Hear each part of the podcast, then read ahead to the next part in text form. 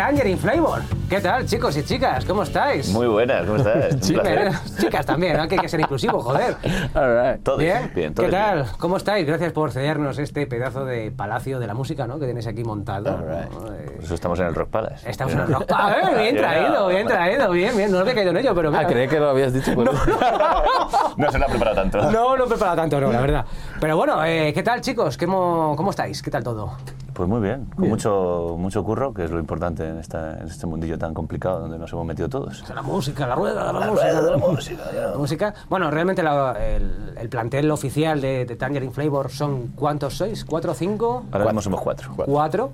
A ver, estamos- somos dos porque no tenemos más micros para más personas, así que nos quedamos Porque con son dos. los feos. Un poco de diversidad, un poco de, ¿no? de, de península ibérica. Pero bueno, está bien. ¿Cómo que península? Yo soy. de- Claro, bueno, Bueno, está bien, bueno, está eres bien. medio portugués, Bueno, por eso lo he dicho. Originalmente de Angola. De Angola, ¿Y qué tal? ¿Cómo llevas el llegar aquí a España? ¿Cómo, ¿Qué diferencias ves entre España y Angola? pues mira, yo es que, bueno, con tres años me fui a vivir a Portugal, entonces Pepe Navarro de repente.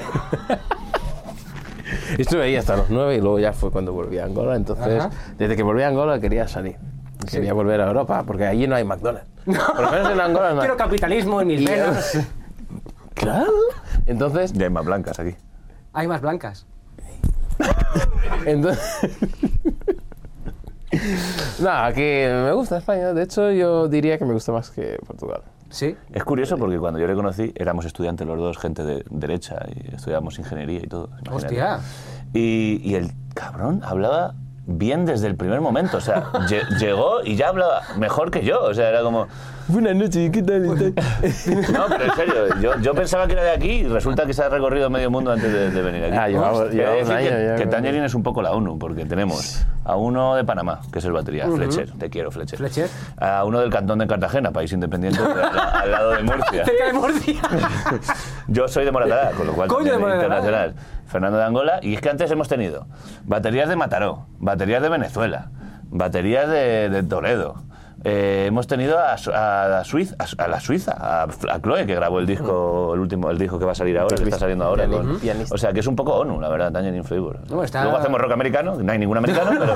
Es un país muy racista en el que metemos a mucha gente de otros sitios, pero está bien, ¿no? Claro, es, es un poco lo que es realmente Estados Unidos, que es todo el mundo.Nosotros decimos siempre, no, no hacemos rock norteamericano, hacemos música del mundo, porque al final no hay música de allí, Sí, eh, sino que todo el mundo fue allí a buscarse la vida y cogió la su, tierra yerma para hacer lo que queramos. no, y cogió su tradición y salió toda la música buena que, que existe. Pero lo de música norteamericana es música del mundo al final. Sí, bueno, hay gente que a lo mejor dice que los americanos que hacen por culo y tal y cual, pero yo creo que a nivel de música lo tienen casi todo bien atado, ¿no? Tienen el 50% guay y el 50% no guay.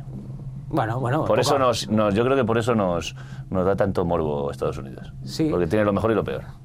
Hombre, a nivel. Por esos niveles sí lo que dices tú, ¿no? Que hay mucha, quizás, eh, diferencia. Pues eso, a lo mejor vais vosotros como españoles o de Angola y tal y os llaman por lo que queráis, pero. No, te llaman mexicano. Mexicanos, sí, espalda Yo mojada. estaba, claro, no, yo estaba allí y eh, cantaba un country ahí y yo era, para mí era el público más exigente del mundo, claro. Vas al sur de Estados Unidos a hacer lo que hacen ellos. Es un poco jodido. Y dices, uy, qué bien has hecho, no sé qué, para ser, para ser mexicano no está mal. Yo, sí, Sí, de, sí, de Ciguatanejo, señor.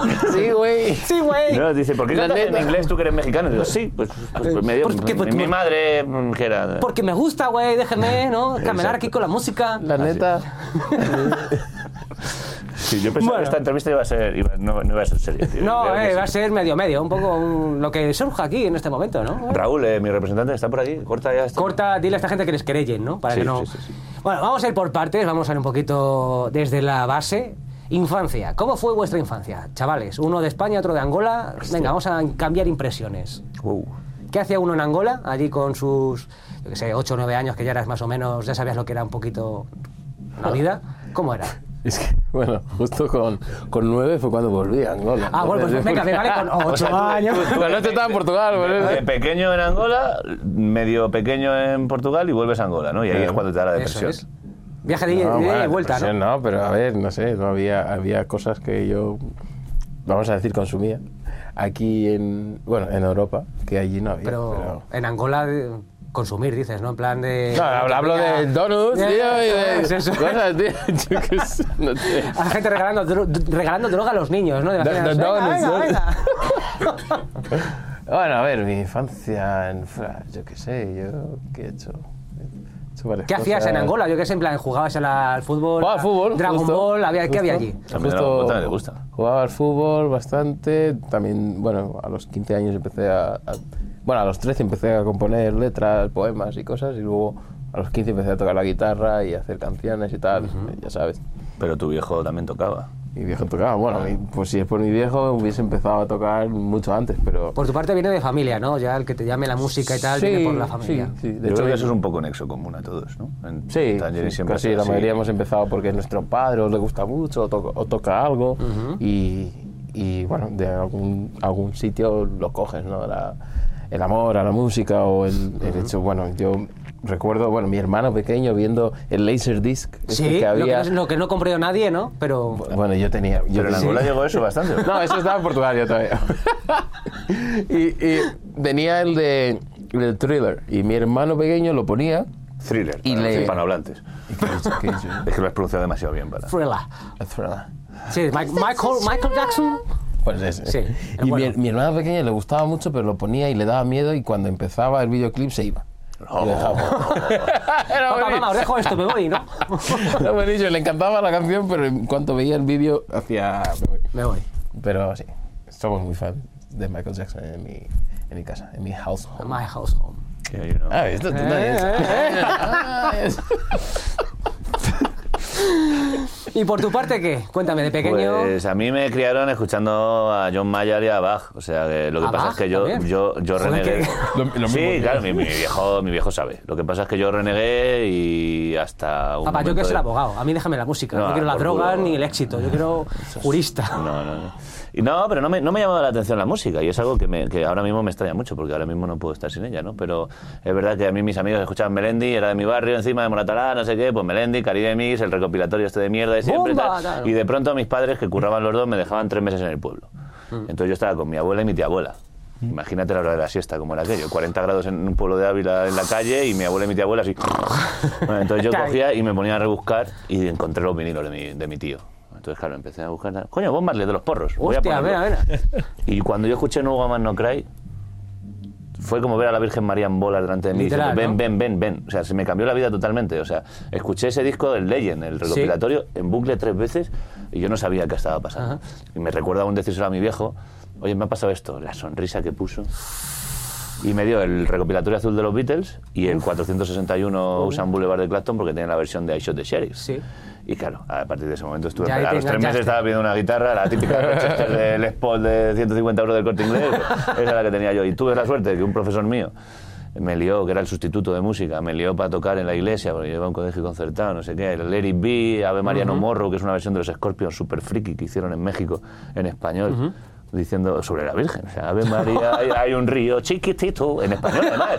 Es increíble, o sea, tenéis que ponerla luego en los créditos.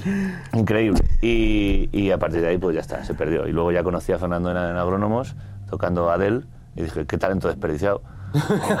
Sí, ¿no? y, y le, y le lié para montar Tangerine Flavor. Y aquí estamos, ocho años después, justo Ocho ocho, años años. El después. 11 de diciembre hizo ocho años nuestro primer concierto. En 2012 empezaríais, más o 2014. menos. 2014. Bueno, está muy, muy, muy bien, ¿no? Yo creo que más o menos como... Bueno, no tengo pasta, pero está muy bien. A ver, al fin y al cabo, eh, los, los hobbies dan dinero cuando tienen que dar dinero, hobby, ¿no? esto es la- Tampoco... vida, esto es la vida, ¿no? Yo prefiero ser pobre. La vida da el dinero cuando tiene que dar dinero. Exactamente. Bueno, más o menos, ¿cómo, cómo erais de chavales? ¿Erais más echados para adelante? ¿Erais un poquito más así para atrás? ¿Las notas? ¿Cómo definiréis vuestra infancia? Vuestra infancia adolescente. Esta no me la Esta esperaba. de LinkedIn ahora, tío, eh, de- un currículum, por favor, un poquito de... Yo era bastante niño repelente, la verdad. Niño Tengo- que reconocerlo, sacaba muy buenas notas, era el número uno, eh, no- era un poco, un poco, un poquito... pe- Perdí la virginidad el primero de la clase. No, al revés, no. Peinado para un lado, o sea, era bastante friki, bastante friki. sí. Luego, lo cuando conocí a Bob Marley es cuando se me pasó. Y a partir de ahí, mi, mi padre estaba muy contento y mi madre muy poco contenta. Se rompieron sueños y se Efe- hicieron mejores, Efectivamente. Pero bueno, yo me saqué la, la ingeniería, Fer está en ello todavía. ¿Sí, no? ¿Tú sigues con ello? Tampoco corta. No le digas esto a mis padres, por favor, que creen que estoy aquí de Erasmus. Están aquí mis padres. ¿Sí? sí. No, a ver, ¿y tú yo, yo de hecho. mm, Tú eras gordo. yo de. ¿Pero qué te pasa, bro, tío? Tío, estaba redondo de Joder, cojones. Ahora estás Body muy guapo, shaming, muy bueno. shaming. Ya, ya de ves, repente, tío. ¿eh? Chicos, no hagáis eso, esto es bullying, ¿vale? Entonces, toda. eh, Yo te yo, conocí ya fino, no es bullying. yo de pequeño, pues era. La verdad es que. Algo. Bueno, algo tímido. Ujú. Muy poco, pero algo. Algo. Entonces, lo que. Bueno, llámalo body shame, pero lo que no me gustaba es. Por ejemplo, ir a la playa, cosas que, bueno, ahí en Luanda tenemos playa y hacíamos mucho. Pues yo tenía piscina en casa y prefería estar en la piscina que ir Sí. a la playa, porque estaba gordito. Bueno, eso no tiene ¿Ves? nada que ver.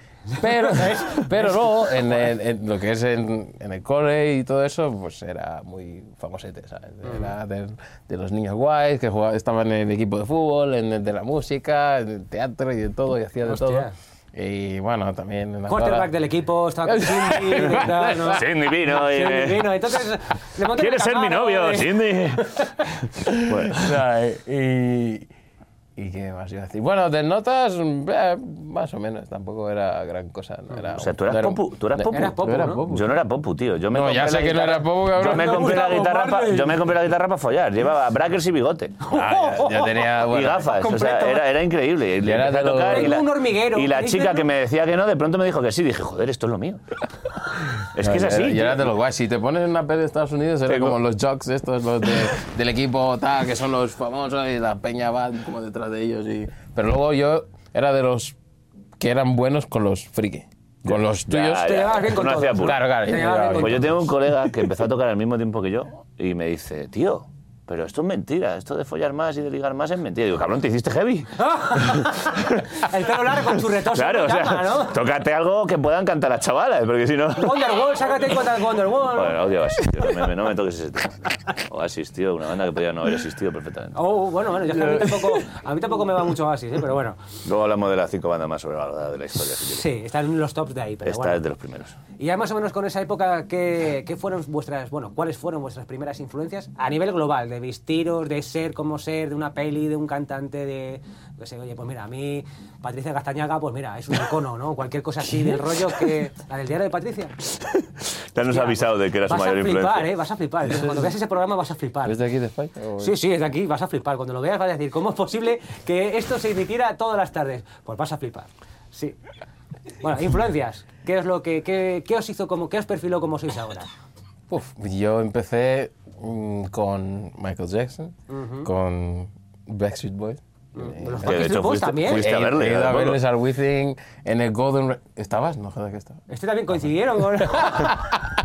Somos hermanos casi, ¿no? Sí, fui, fui- estuve adelante del todo y ahí gozando, sabiendo todos los temas, menos los del disco nuevo, pero me sabía todo. Y mm, yo qué sé, en- bueno, en mi casa música brasileña se consume mucho. Me gusta mucho, O Javan, Tom Jobim, Caetano Veloz. ¿Cómo se llama el de amigo de Milla Mujer? Ese es Seu Jorge. Ese está Pero ese guapo. no es tan viejo. Ya. Seu Jorge. y, y luego... bueno, y luego, yo qué sé, Whi- Whitney Houston, bueno, Whitney Whitney Houston bueno, de todo, todo se escuchaba en mi casa. Y, y yo qué sé, yo, mi ídolo, hasta a día de hoy, es, Michael Jackson, pero tampoco es que me, me vista como Michael Jackson. El o- ídolo de Michael Jackson era James Brown, por ejemplo. Efectivamente. A mí siempre me parece el top de, ¿no? de, de- de ser un showman y a nivel... Bueno, sí que es verdad que había mucha cocaína de por medio, muchas... Porque mantener ese ritmo es imposible, pero... Joder, está bien, bien, bien. Michael, ¿y qué más? Su- eh, James Brown sudaba lo mismo que sudo yo Y Otis. Otis también era de los tuyos. Otis Redding, Otis Redding también, ¿eh? Bueno, bueno. Yeah. Y, y no, pero así como estilo que, bueno, te- pasa por tu fase emo y demás, pero eh, ya soy negro, no hace falta que me vista de... De negro. No es necesario, ¿no? Claro, yo iba de blanco. De predicador. ¿no? ¿Te White emo, white emo.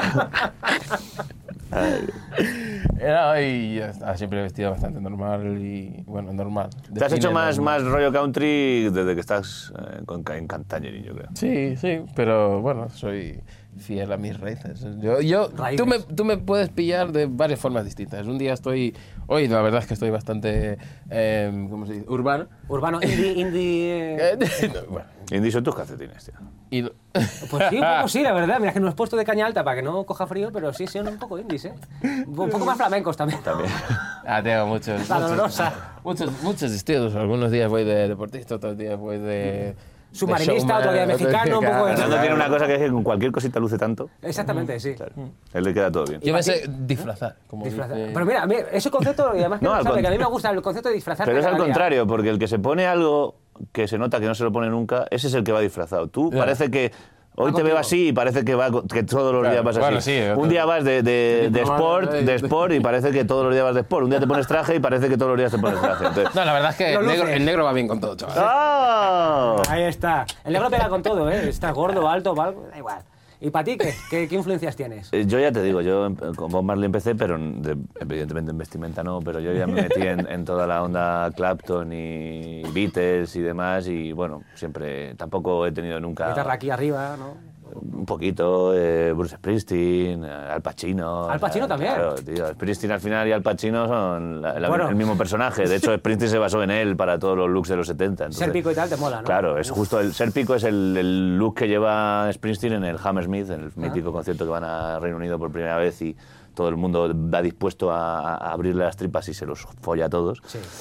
Pues es un poco eso. Y al final luego pues encontré mi padre, ya te digo, escuchaba pues John Mayall, escuchaba jazz, escuchaba música clásica, pero me metió mucho en Clapton, me metió mucho en los Beatles, también rock progresivo, rollo Emerson Lake and Palmer, le encanta, ¿no? Pero un poco... Y luego ya descubrí pues el country rock, que es Marshall Tucker Band, los Eagles. Los Eagles. Y yo creo que los Eagles, The Band, Dylan, esa onda yo creo que es la que más nos ha influenciado a la hora de buscar un look en directo actualmente. Y, pero bueno, a eso llegas poco a poco. Y tampoco lo hemos... No, no ha sido muy meditado, no nos importa tampoco Poco mucho poco, la ¿no? imagen, ni, ni estamos muy obsesionados con un, con un uniforme. De hecho, ahora en el disco yo creo que lo vamos a hacer un poco distinto. Bueno, es un poco ver lo que te mola y al final no es imitarlo, sino pues al final si, si te gusta una banda, te gusta su música y te gusta su vestimenta, pues terminas comprándote algo parecido e imitando hacer algo parecido Sí. musicalmente. ¿no? Es algo natural, yo creo. Muy bien, bueno, yo creo que así para terminar un poquito de más personal, personal, ¿algún libro? Libros que os haya influenciado un montón, que diga, hostia, pues leí esto y de repente pa, me voló la cabeza. O dije, esto es como si me lo hubieran sacado de mi cabeza, lo han puesto aquí en páginas. ¿Qué libros ha molado? No me digáis Kika Superbruja o no me digáis... Bueno, iba a decir el sí de las niñas, pero bueno, Pues ese no está mal, ¿eh? me, me gustó mucho. A ver, yo no leo mucho, mucho, escribo más de lo que leo, pero cuando llegué aquí justo en segundo de bachiller, es- fue uno de los libros que tuve que leer y me gustó mucho el sí de las niñas. ¿En Y el, la- y el árbol de las siguientes. A lo mejor el árbol de la ciencia sí, pero hombre, el, sí- el de las niñas que es más teatral, más tal, te moló, ¿no? Sí, Eh, me, me gustó. ¿Ese era de Pío Baroja? No. no, el del árbol de la ciencia que creo que sí que es de Pío, ¿no? Ese es de Pío, vale, vale. Luego, niños, si alguno lo hemos hecho mal, es culpa suya. Exactamente. Yo no sé, a mí es que mi viejo me leía, de- porque yo he dormido mal siempre, toda la vida he dormido fatal, y entonces mi viejo me leía para, para que yo me quedara sopa. Y recuerdo leerme El Hobbit, por ejemplo, que fue un Mm, libro hostia, que, me, eh. que, me, que me- me ha encantado siempre. De hecho, me parece el libro bueno es El Hobbit y, la peli buena es El Señor de los Anillos. Y sin embargo, las películas al revés. El Hobbit es una Sí. mierda y El Señor de los Anillos es increíble, ¿no? Ajá. Igual que pasa con El Padrino, que el libro es bastante soporífero. El libro es un poco... Es coñazo, bastante sí, ¿eh? coñazo. Pero no sé, yo he leído mucho ensayo, yo me metí en el pensamiento económico, yo he leído un poco de todo. Yo me, me sé de pe a pa a Marx, me sé de pe a pa a Hayek, me sé de pe a pa a Mises.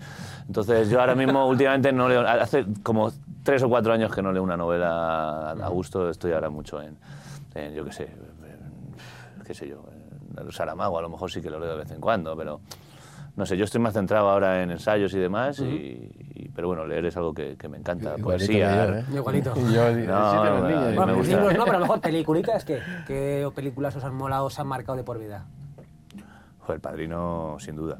Mejor que el libro, ¿no? El dicho, pero... padrino, el Padrino 1 y sobre todo El Padrino 2, que tiene la escena dramática para mí de la historia del cine, que es cuando Michael se da cuenta de que, de que, Fre- de, de que Fredo le ha... Da igual, que si no lo han visto ya, estáis, ya vais tarde. Yo no lo vi. Lleváis 40 años tarde Cuando, a esto. cuando, no cuando Michael se da cuenta de Que va de mafia, tío, la película. Ya, pero no lo vi. Cuando se da cuenta Michael de que Fredo le ha, Le ha le ha roto el traicion- corazón, le ha ¿no? traicionado en el burdel, este, el cabaret de Cuba y, hace- y se lleva la mano a la cabeza, eso para mí es, eso es lo máximo. ¿Eso hay muchas películas, hay muchas películas buenas. ahí. ¿Y para ti? ¿Qué película te ha marcado? ¿Qué película, joder, es que es no puedo dejar de pensar en ella o es la que revisitas cada X tiempo? O a lo mejor el cine no te gusta, dices... Seguro, seguro que quieres saber. ¿Qué cine? Seguro que quieres saber cuál es. Sí, dime, dime.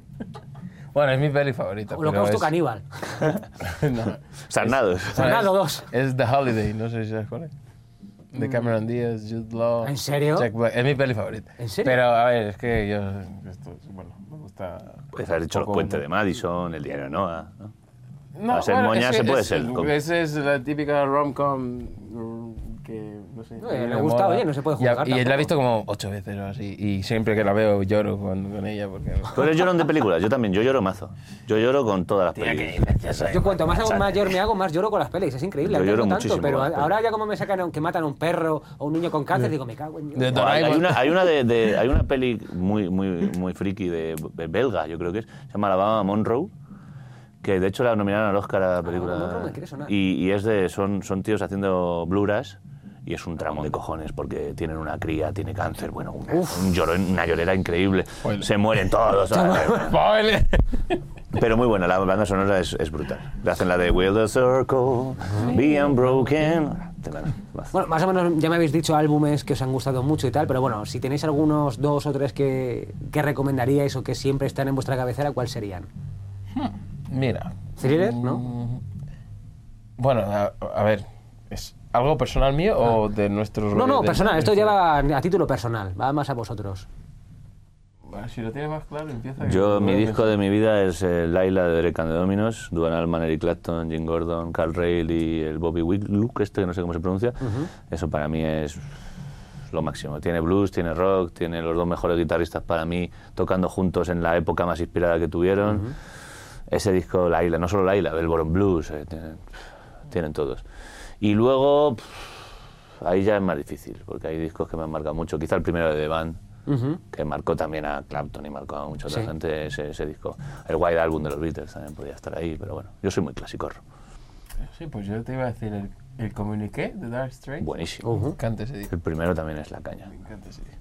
Eh, bueno, Thriller, Sí. si quieres, lo puedo meter cualquier día. Sí. Lo puedo meter en el saco, en el Hotel California.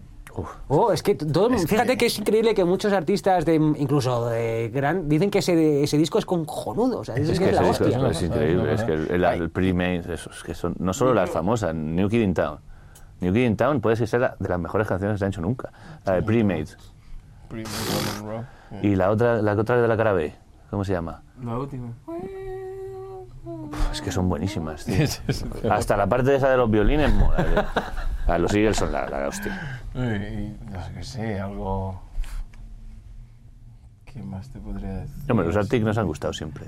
Estaba pensando en los Artis, pero digo, ¿qué disco digo? Porque a mí me gusta el AM. Flores en el Adolescent, por ejemplo, que quizás Es que nosotros le, Ah, yo, le conocí, yo conocí a Arctic con el AM, tío, y luego ya me fui Joder, para la M es atrás. que está muy bien. Y lo que hacen ahora también nos gusta muchísimo. o sea, Bueno, el, de lo- el penúltimo disco, o sea, el último lo el hablábamos, ¿no? Pero el ¿no? penúltimo El está el muy bien y es que rompe Base, totalmente con lo que ha hecho. casi me gusta más este, fíjate. Es que se nota, cada disco de los Arctic es una, es ¿eh? movida distinta, es, es ahora soy y, es súper distinto el Hamburg a, a, al AM, al... ¿Cómo se llama el otro? Ay, eh, el que le gustaba mucho a Polo. Hamburg. No, el, el de la carátula beige con el nombre, tío. En sí, son como... Ese es como más surfero, más... Sí, sí hay- hubo una época que Alex Turner parece que se le fue un poco más a los 50, 60 y más por estética y por Sí, todo. y también y la, ahora la movida ahí. esta de... Hasta los Black 70 yo creo, ¿no? Ahora está un poco más en los 70. Bueno, primeros pasos en la música. ¿Cómo iniciasteis el mundo aquí para ganaros la vida o por lo menos querer ejercer la música? ¿Cómo empezasteis? Eh, Pues ¿Os yo- apuntaron al conservatorio o cómo fue? Nosotros sabemos leer lo justo y necesario. Eh, no, yo empecé en el cole con el profesor que te comentaba antes, pues montamos una banda con un profesor que era bate- bueno, batería, él tocaba la batería, él era profesor del conservatorio de trompeta, pero, pero cantaba, y otro chaval y yo, y bueno, ahí empezó. Lo llamamos The Night Fox Band, la banda del zorro de la noche. Ay, pues no mola, mola el nombre, ¿eh? Y luego ya empecé pues, pues con amigos vuestros. Estuve con un grupo que se llama Dirty South y ahí conocí a toda la gente de, de Alcorcón. Estuve en un tributo a Burnie, en un tributo a Lou Reed.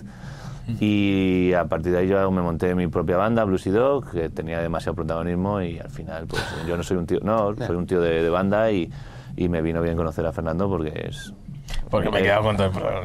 No, no solo porque, no, pero porque eres mi, mi... ¿Tú qué prefieres, ser Lennon o McCartney?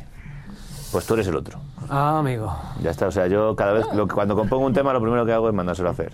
Entonces, creo que, creo que hay- hemos- eh, eh, cuando, cuando llegamos a Tangerine, yo ya supe que iba a ser mi última, mi última banda, para bien ¿Sí? o para mal, porque No, nunca he estado en un sitio tan, tan a gusto o con una persona tan a gusto Que como, sea tan como estoy. propio también, ¿no? A lo mejor tan... que te represente, ¿no? A lo mejor. Sí, eh, no sé cómo decirlo, es simplemente que me complementa. Entonces, eh, a partir de ahí yo sé que, bueno, podría hacer música solo, pero sé que no sería tan buena como, como con él.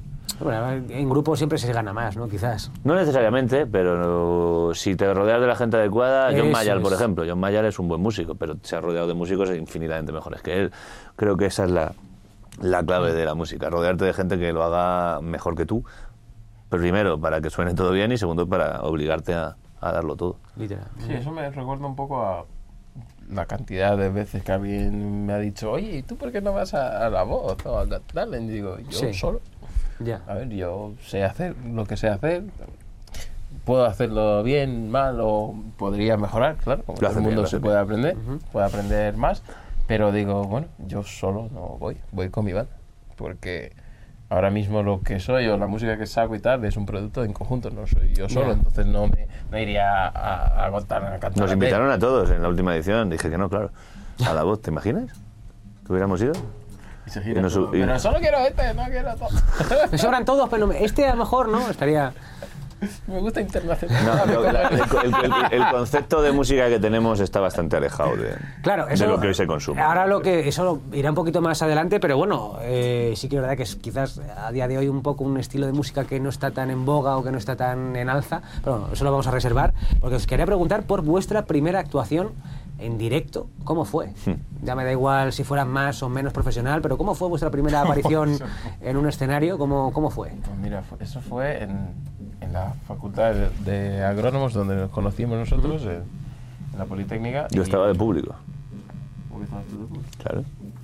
¿De El primero tuyo, como tuyo No. individual. Ah, bueno, creo Claro, que decías de no, banda, eh, de- no, de no, pre- personal. Yo os digo a vosotros. a Ah, vosotros vale. dos. El mío, vale, mío, pues ah, primera vez, pues mira, gracias a la historia. Mi padre eh, llevaba, pues en ese momento, 24 años escribiendo poesía y, y de esos poemas, pues también tenía canciones. Y lo que hizo fue juntarlos todos en un libro y lo sacó. Parabéns. en. Mm, Parabéns, se llama, Parabéns. eh, enhorabuena.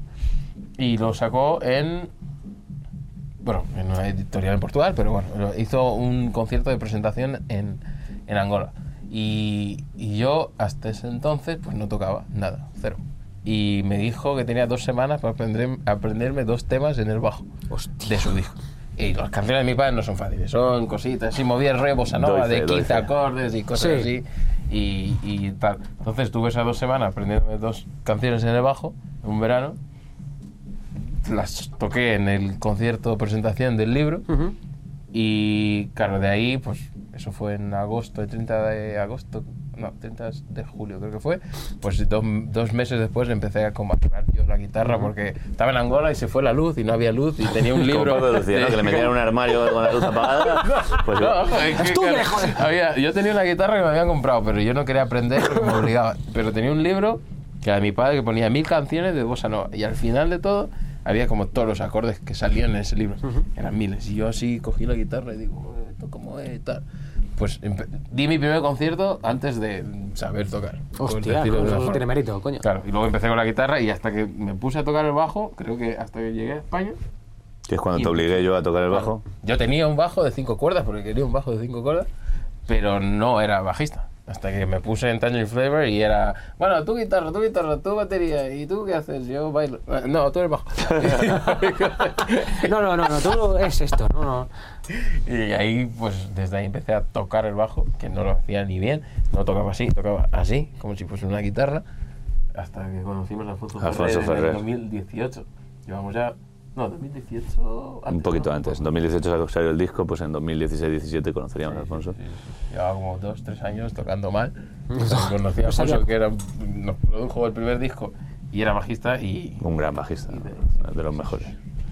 y ahí ya empecé a tocar mejor. Pero eso, que he empezado a tocar en directo antes de saber tocar. Joder, no, él tiene mérito, A, a mí me pasa un poco parecido, la verdad. ¿Sí? El, el profesor que os decía decías, ¿no? antes De- eh, eh, dijo, bueno, a ver, en clase. Bueno, soy el profesor sustituto. Vamos a hacer una actuación de, de cuando termine el curso. ¿Quién toca la guitarra? Yo me acababa de comprar la guitarra, la había dejado porque no era capaz de poner la cejilla. Oh, Y todos mis amigos. Pablo, Pablo toca la guitarra, Pablo toca... Y yo, "¿Qué coño? Sí, ah, Pablo toca la guitarra. Pues tienes tres meses para aprenderte las canciones porque vas a tocar. Tú decides si lo haces bien o lo haces mal. Y yo dije, Ok. Así que volví a coger la- la guitarra y aprendí a tocar la cejilla. Y fue en una iglesia. En una iglesia. Di dos- hice dos temas. Ave María no morro de los Scorpions, que tenéis que escucharla, repito. Ave María no morro de Scorpions, lo vais a descojonar. y Let It Be. O sea, porque ellos, o sea, el cura se pensaba que eso era una canción religiosa. No, no sabemos quién es Let It Be ni bueno. ¿Quién es esta mujer? ¿Let it be? Y a partir de ahí ya me piqué ahí, así que es verdad que fue... Si mi profesora titular de música no llega a ponerse a embarazarse, pues igual nunca hubiera tocado. Esa es la Bueno, verdad. la puta vida, ¿no? Que nunca sabes cómo puede... ¿Y cómo está ese niño? ¿Cómo, cómo estará ese niño, no? Ese niño tiene el don de haber sido el que ha hecho que yo toque la guitarra. Pues eso, estará malo. Bueno, mejor y peor actuación. ¿Cuál ha sido vuestra, eh, ya con Tangerine, con previo, pre- después, lo que sea, vuestra mejor y vuestra peor actuación? ¿Qué ocurrió? Mejor, Hostia, peor. la mejor. Yo recuerdo un concierto de esta gira en el Chandua que fue increíble. O sea. Sí. Que yo, o sea, la gira última en general ha sonado bastante guay. El Asol con el ante- la anterior formación estuvo muy bien, que además teníamos unos cuantos músicos increíbles a nuestro lado. Y el peor yo creo que fue el primero. Hicimos un concierto el 11 de diciembre. Tangerine sí, el, 11 de- el primer concierto de Tangerine. El 11 de diciembre de 2014 en la Escuela de Agrónomos. Y entre que el sonido era malo, que nos vinimos arriba, que la gente pasaba. No sabíamos tocar. no sabíamos tocar. Y, y, bueno, sabíamos tocar, pero no juntos, que es una cosa muy importante, que es casi como peor que no saber tocar. Y, y estuvimos tan deprimidos después de ese vuelo que tardamos seis o siete meses en dar el siguiente. o sea, Hostia. Que fue en la. ahí La al- gira esta no, fue en. Ah, eh, ah, ok, Fue al lado de en El Castellana, Showcase. en Showcase, que ya no existe, sí, en, en Cru- en- ¿cómo se llama? En, Eso está cerca de ¿no? Sí, cerca de Salmo, sí. Y luego dimos uno en Alicante que estuvo muy guay, que fue la primera vez que salimos ¿El pirata? en el Pirata, en Alicante, y ahí ya nos empezamos a venir un poco arriba. Pero yo creo que fue a raíz de Alfonso Ferrer cuando empezamos a tocar bien. Si no hubiéramos conocido a Alfonso, Alfonso llegó un día en uno de los últimos conceptos de la gira y nos dijo, joder, sois unos tíos peculiares, la mitad del show es la polla y la segunda mitad es una puta mierda. Tocáis aquí de alto. Dice, ¿sabéis lo que da dinámica? Bueno, no, tenéis que tocar aquí para poder ir aquí, luego aquí, luego aquí. Si Y estáis aquí podéis subir hasta aquí, pero si estáis aquí ya no podéis subir más. Ya. Entonces nos enseñó a echar para atrás un tema, el que camine, el que...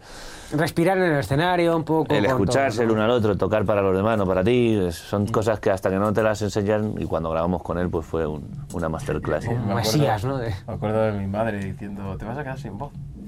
Todo el Claro, rato estás gritando. Y vosotros, cada uno está haciendo su solo personal. Hostia, tu madre ya vio, ¿no? Lo Mi- que claro, pasaba. mi, mi madre, que bueno, mi madre escucha música y tal, pero no es como mi padre, por ejemplo, que también toca, que entiende Sí. algo más de música. Mi madre decía, es que yo veo que en el concierto de Showcase, que mi madre habrá ido a dos conciertos. ahí solo ¿no? De tú. 500 habrá ido a tres. Ya. y, y dice, es que está, es que bueno, este está haciendo solo, mientras el otro está haciendo solo, que no es solo, pero bueno. Sí, pero que uno- demasiado protagonismo para cada uno. Claro, eso es lo no que, estamos- lo que es difícil de entender. Tú tocas un instrumento y quieres ser el guay, quieres tocar bien y quieres demostrar lo que vales. Y luego lo- te- llegas un día en el que te das cuenta de que lo importante Ya. es la canción, lo importante es la banda, lo importante es todo. En sonido, lo que no suma. Eso es, más veces más, menos es más. Entonces, bueno, eh, yo recuerdo a mi viejo después de clamores del concierto de presentación de No Hard Feelings que me dijo, joder, por fin. Claro, él me, me aguantó con Dirty South, me aguantó con el tributo a Reed, que tú sabes lo que es hacer heroín todos los días. De 17 minutos, el visto el ahí, déjame ya en paz, por favor. Eh, hacer burning, hacer tal, versiones de no sé qué, y de pronto llegas un día que entiendes un poco, que sacas tus temas, que... Y mi Y padre, éramos joder, varios, ¿eh? éramos, Ese concierto éramos siete, siete. Piano, eh, una acústica, Marcus Wilson, Juriel Lento, Dani Romero. Era una, una banda, una banda curiosa, sí. Bueno, ¿cómo afrontáis vosotros subir al escenario? ¿Cómo lo lleváis? ¿Os da nervios? ¿Os da cagalera? ¿O lo lleváis como si fuera un martes normal? ¿Cómo lo lleváis? Solemos llevar una copa o una cerveza, eso. Siempre. Sí, ya está. sí, sí. No, yo... no, no, y ya eso, y es absolutamente cierto. Pero a mí me, me pone más nervioso el momento previo, o sea, quiero empezar ya a tocar. O sea, al final nosotros lo que disfrutamos es ahí arriba. Entonces, arriba o cuando no hay escenario abajo. Pero... Con un pero- instrumento en las manos. Eso es. Al final lo que nos gusta es el show. Entonces, eh, todo el, la parafernalia inicial es la que me da un poco por saco. Pero bien. ¿Y por tu parte?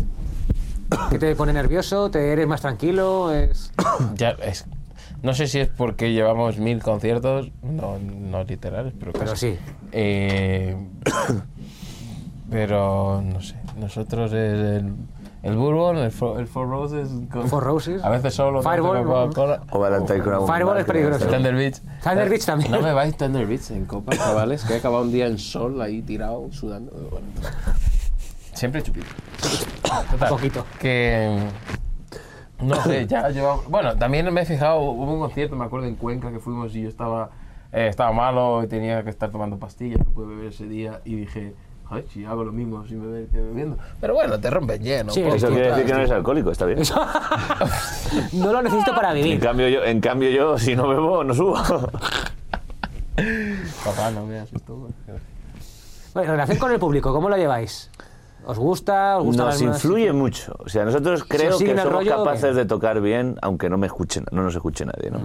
Pero en el momento en que salta la chispa y hay alguien que te anima, es que nos es está mal que lo diga, pero si hay una mesa enrollada o un grupo enrollado o dos tías buenas, tocamos mucho mejor que si hay tres tíos al fondo o hay mucha gente, pero como en, en Sevilla, tocamos el tronero de Triángulo Amor Bizarro, la sala X llena y, y dices, joder, es que el otro día en Zaragoza había 20 personas, pero estaban a fuego. 100. Y, Claro, claro, claro. y era, y era mejor. No, no, no que esté mal, sino Sí. que era distinto, te, te animaba más a... a- a- joder, es, Yo quiero pensar que le pasará a todas las bandas. porque Cuando tienes un público que está conectado, pues tú te vienes arriba, estás más motivado, dices otras cosas, eres más gracioso, Sí. un toque tal. Es cuando ves, puedes tener 3.000 personas que si están hablando entre ellas o, o hablando mientras...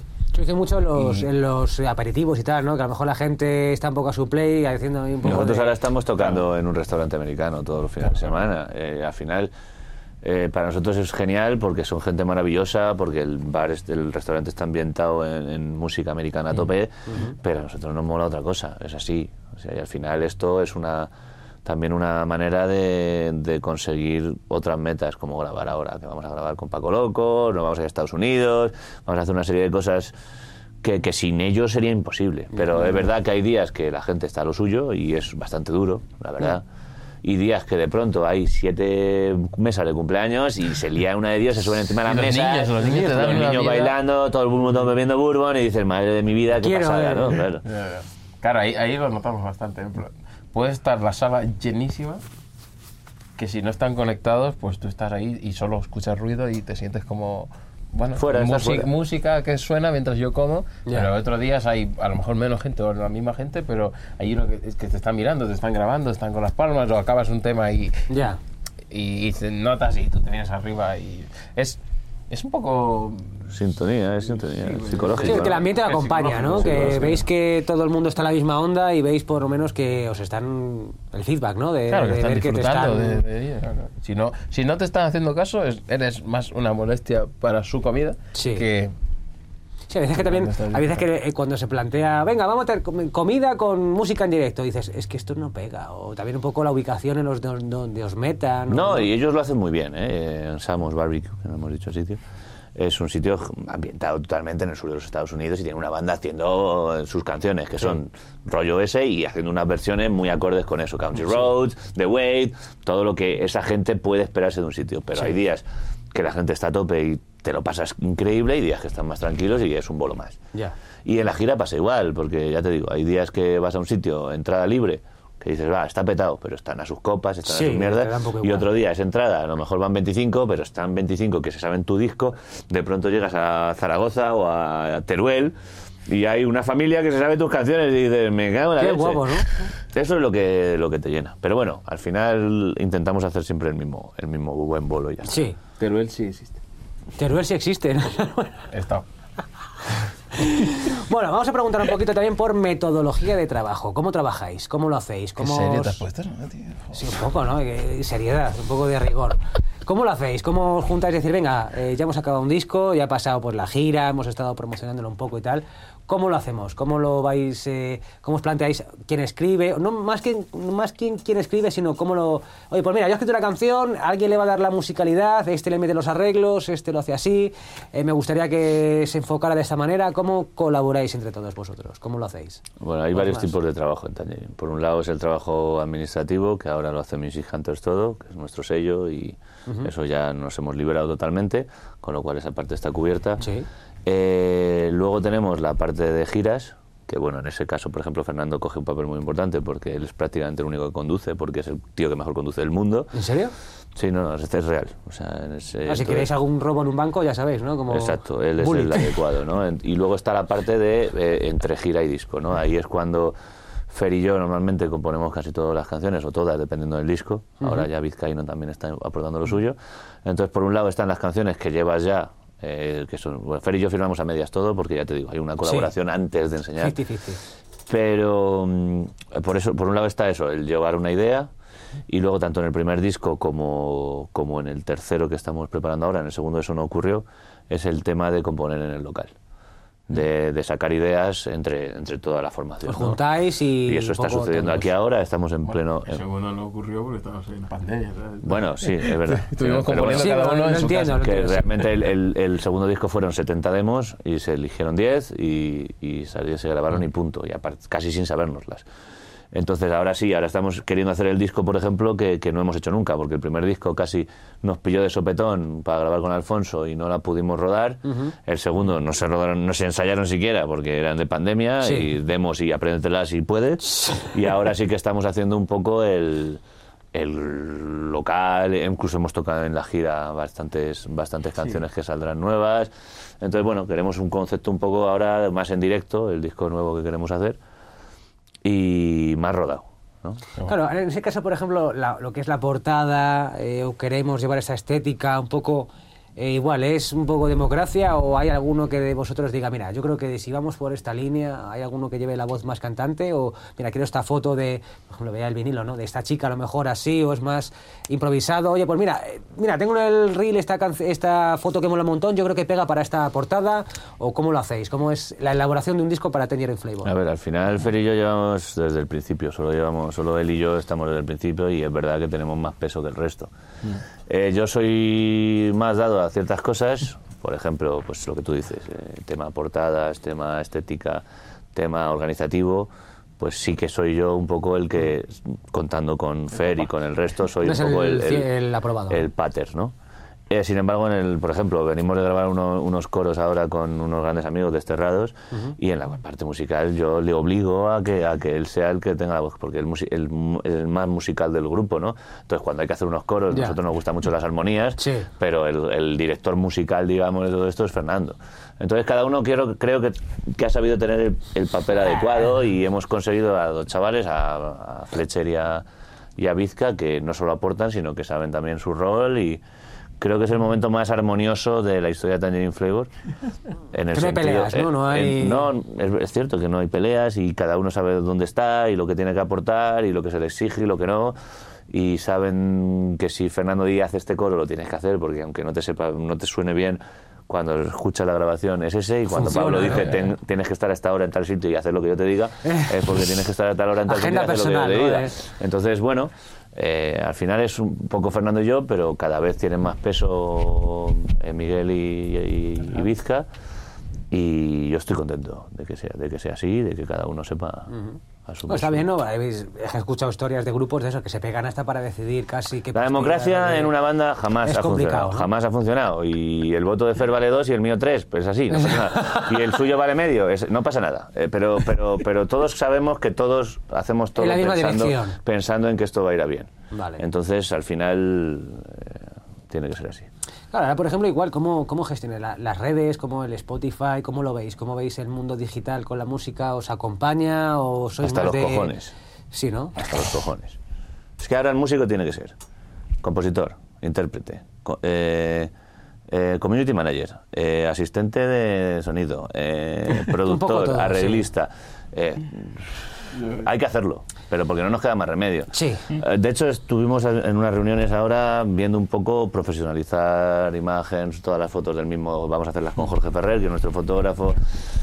Desgraciadamente hay que hacerlo. Y dado que vivimos en el mundo en que vivimos, que está muy bien, porque puedes escuchar todo. Es cómodo, pero Puedes es- escuchar todo. Tienes acceso a todos los discos que mi, mi viejo hubiera matado por tener. Pero es un poco rollo, la verdad. O sea, yo preferiría juntarme con Fer aquí. Oye, mira qué tema nuevo. Así, pues ahora lo subes, tan, eh, ya está. Un disco de- Graba una Ah, cinta y toma lo damos. ¿no? Lo que sea, ya está. Ha Pero bueno. algo que me dijo mi padre hace muy poco. Estábamos escuchando una canción de no sé el qué y salía en Spotify la letra. Y dice, joder, yo en mi tiempo teníamos que estar escuchando así Mil veces, todo el ¿no? rato, repitiendo, escribiéndola. Y decíamos, bueno, yo creo que has dicho esto en Ah. inglés. Y luego te das cuenta que no era eso, era otra cosa. Y ahora Literalmente, o sea, es que es le pasaba. Barón Rojo. Barón Rojo era fan de grupos como Kiss y luego cuando se dieron cuenta de lo que realmente decían, dijeron, Hostia, no, hostia, no. menuda mierda. Yo hablando de hijos de Caín, no sé qué, súper intenso y esto es I was made for loving you, baby. ¿Qué coño es esto, no? Total, total. Bueno, ahora también os preguntaba, ¿no? Eh, sí que es verdad que vosotros estáis en un, en un ámbito que a lo mejor no está muy en alza o no muy en boga, que es lo que retomábamos al principio de la conversación, más rollo country, americana, un poco más tal. ¿Cómo, cómo digerís que no esté, pues eso, como los años 70, 80, que era lo que se compraba en cualquier tienda? ¿Cómo competís contra eso? ¿Cómo veis el que todo, todo sea rollo electrónica, trap, sol, sea un poquito más tal? ¿Cómo os encontráis buceando en ese aspecto? ¿Cómo lo veis? ¿Son los perros raros, los chavales que esto de aquí, o, o todo lo contrario? ¿Cómo lo A veis? ver, es que también tienes que tener en cuenta que si, bueno, puedes coger y hacer lo que no te gusta porque es lo que vende, es lo que suena en los festivales y, bueno, te puede ir bien, pero no... ¿Eres feliz si lo haces? Eh, exactamente. Es- nosotros hemos optado por subirnos al carro de haz lo que te apetezca, lo que te dé la gana, lo que para ti suena guay y si a la gente le gusta, pues le gusta y si no le gusta, pues... Para mí hay, hay, hay dos grandes cagadas en la música actual. La primera es que se ha perdido todo pozo tradicional de la música, que es para mí el fin de la, de la música como yo la entiendo. Sí. O sea, hay gente que le encantan los 90 y los, incluso parte de los 80 y demás. Para mí, la música tiene que tener algo de la sociedad.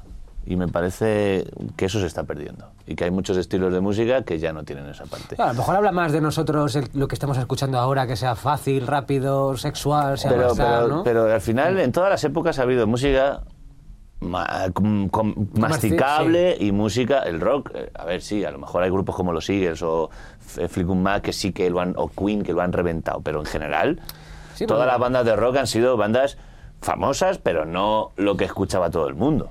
Eh, eso yo creo que es algo falso que nos han vendido, como que, que siempre han sido. El rock tuvo su época de auge. No, el rock nunca ha sido, yo creo, la música mayoritaria. Desde mi los punto de 50 vista. o así, que era lo Pero mejor tal, pero sí. Lo peor de todo, bueno, los 50 estaba Frank Sinatra vendiendo más que él. Sí, es cierto, sí, tienes razón, tienes razón. Entonces, que me encanta Frank Sinatra, pero... Y luego lo segundo es que ahora mismo se hacen canciones pensando en cómo la voy a colocar, en qué voy a vender, en... Piensas antes en ¿Cómo vender que en hacer la en canción. tal, ¿Cómo suena sí. el festival? Eh, claro, voy a hacer una canción para sonar en un festival, vete a tomar por culo. A la canción y luego ya veremos si Vete- suena o o sea, no. nosotros hacemos la canción que nos sale. Y si luego le gusta a alguien, de puta madre. Y podemos hacer alguna. No somos idiotas, ni tampoco hay que ser un poco pragmáticos en la vida, pero eh, vamos a hacer algo que cambiar. Para variar un poco, vamos a pensar el concepto del disco, vale, lo que tú Sí. quieras. Pero es que esa gente que entra en un estudio, hace corta y pega, no, este estribillo de no sé quién, no sé cuánto. Llama a este no sé quién que te haga No sé qué, no ¿no? sé cuánto. Y tum, tum, tum, tum, tum, tum, tum. Damos por culo, tío. Yo- si eso funciona, que funcione. Yo seguiré pobre y seguiré tan, tan, tan feliz de ser pobre. Jamás me puedo subir a eso. No puedo. Es que para prostituir lo que más me gusta en la vida me dedicaría a ser ingeniero o funcionario Sí, lo que te o, lo más que, o, fácil. o- o mamporrero. Más porrero, más fácil. bueno, ¿Estás de acuerdo, sí. Fernando? Sí, sí a todo, sí a todo. Acepto los términos y condiciones de la... Yo no sé español. Pero te- estás de acuerdo, yo creo, ¿no? Yo, estando en el mismo barco, yo creo que opinarás parecido, ¿no? Que quizás...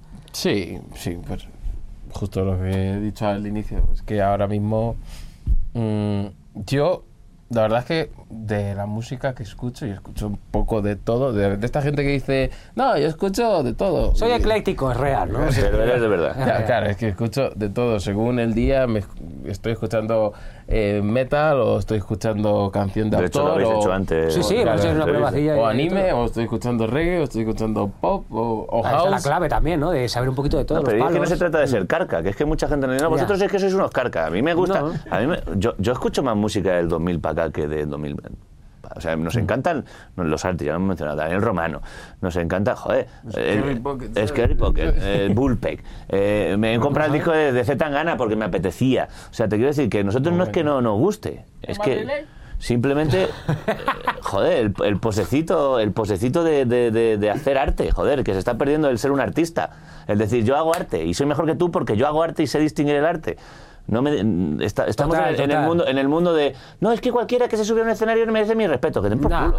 Que den por culo. Oye, quiero dejar aquí Eso solo es mi opinión, opinión No, personal. pero solo por decirlo, los bajos que tenía en sus primeros discos Malú eran la polla. Claro, pero es como la greca, las grecas tenían una música de... ¿Verdad? Eh, ¿Cómo se llamaban estos que te gustaban? Los de fondo flamenco. La instrumentación de esa gente era brutal. Sí, es verdad, ¿eh?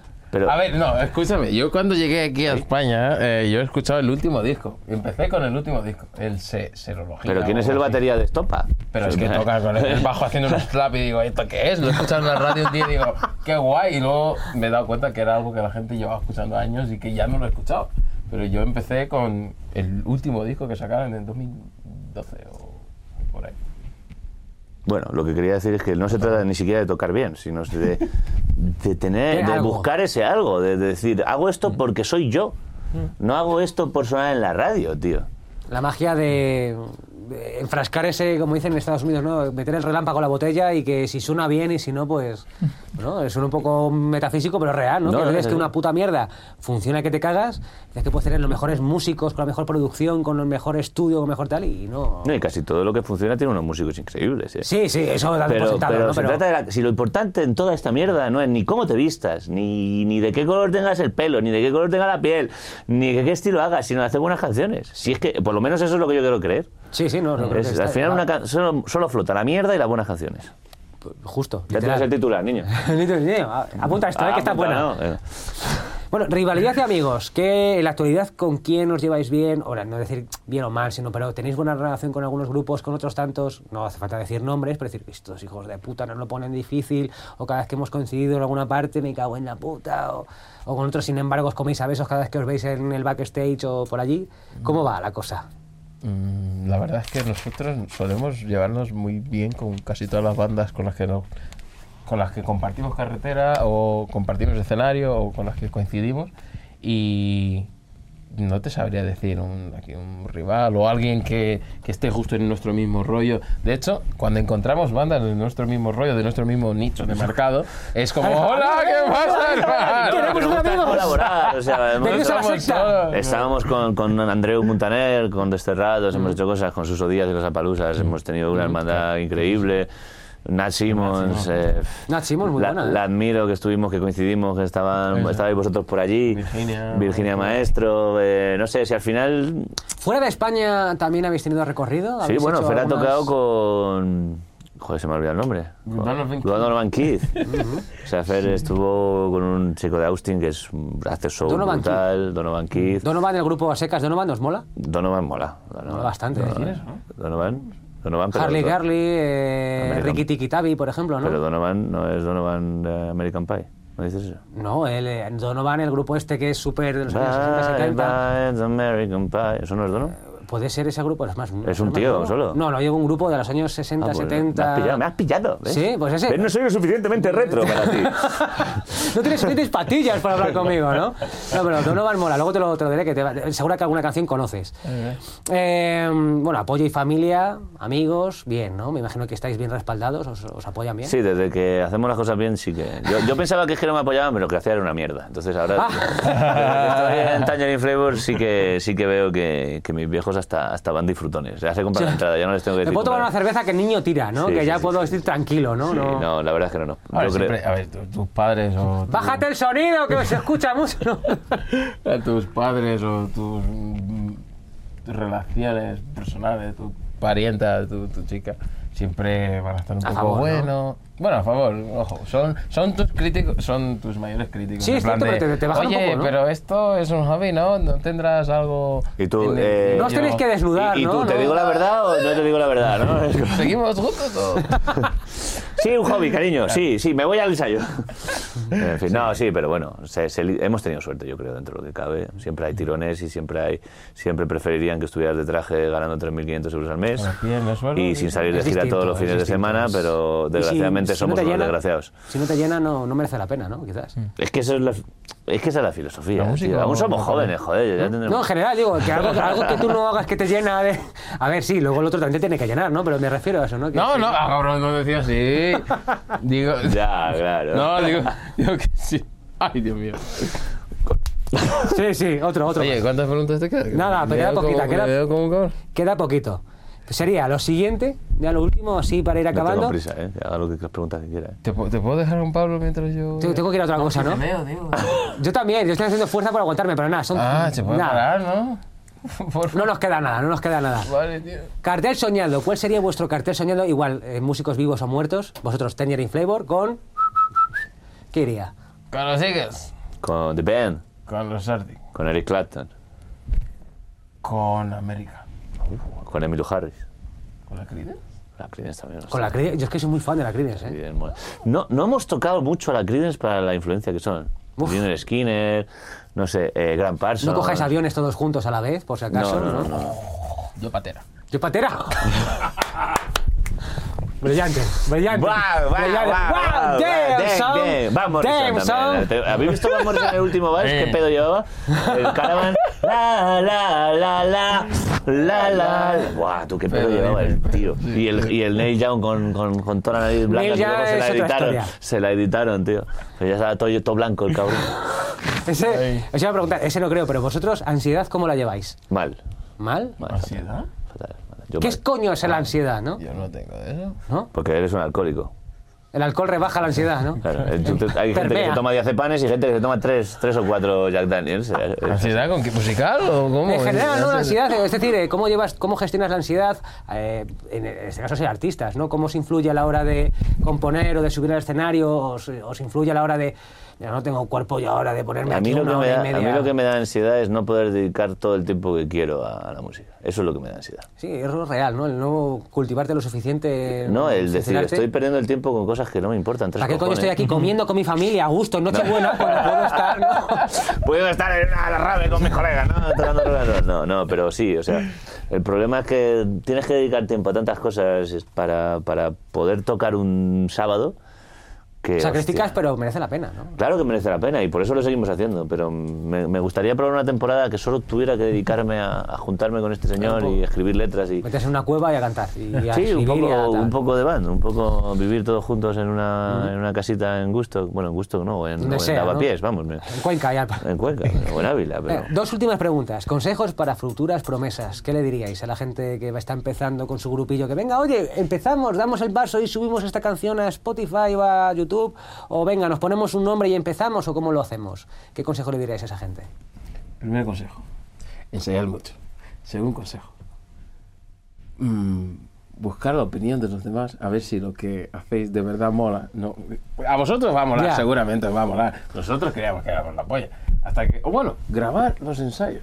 Esa es, Esa es buena, ¿eh? Esa es teníamos buena. una grabadora Zoom H4 que teníamos en los ensayos, grabábamos.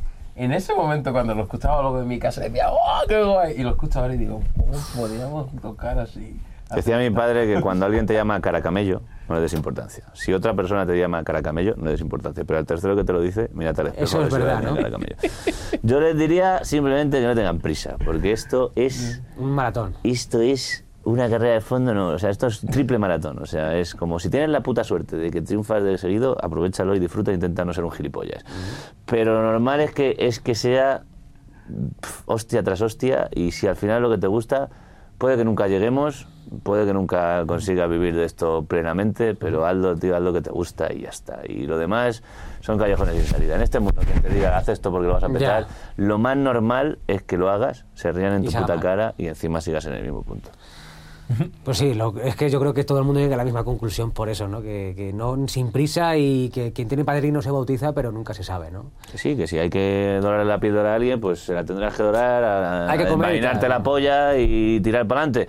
Porque al final hay atajos, es verdad. Pero bueno, y si le mejor no tienes que invitar a una copa a alguien, pues se la invitas. Pero, pero intenta ser tú y ya está. Y vale, ya por último, ¿qué le diríais a esos chavales de 12, 10 años? Si pudierais hablar con ellos, ¿qué le diríais?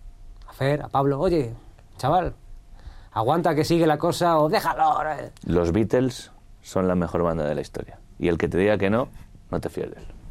Caracamello. Caracamello, hijo de puta.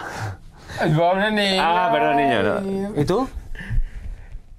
Mira, yo no sé contestar a esa pregunta, pero lo que te sé decir es que cada concierto que hemos dado, recuerdo siempre el concierto que dimos en Navidad, que luego vino una niña súper chiquitita, no sé qué cuántos años tendría, 7, 6, 8, y vino a pedirnos un autógrafo y tal, y, y que desde ese momento, no sé si justo a los dos años o así volvimos a ir y, Y estaba el ella, ya, y, ya. y dijo que desde ese día había empezado a tocar la guitarra o- Hostia, ¿no? o, le vino como las ganas de aprender a tocar algo. Y es como, dice, jope, ya estoy... Está influyendo a la gente. Es que Claro, casi, más el mensaje, casi es más el mensaje a los padres que a los niños. Es en plan, ya les va a llegar toda la mierda por redes porque va a ser imposible que Sí. evites que se metan en eso. Pero intenta no, no, no obligar, porque al final el rock y la música muchas veces, cuando empieza tocando el violín muy pequeño, luego lo deja, Y se va, muchas sí. veces te tiene que llamar, ¿no? Pero si no han tenido, como nosotros, acceso a la música y les has llevado a un concierto del estilo que sea, Sí. y les has enseñado lo que es una mesa de sonido, o les has enseñado a hacer pum en la batería, o si no ven eso, nunca van a poder tener la, la- no sé, el que te pique la curiosidad, y al final eso Total. es lo que hace... O simplemente escuchar, que faltan oyentes y hay muchos músicos, falta gente que simplemente gente que lo disfrute, vaya a la- ver, ¿no? disfrute la música.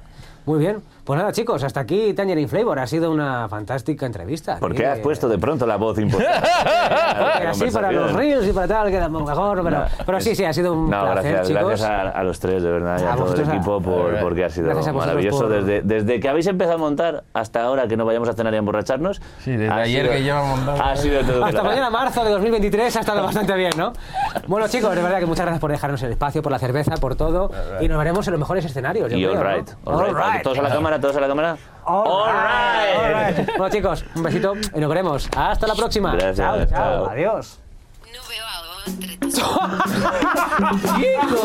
Vamos a ver.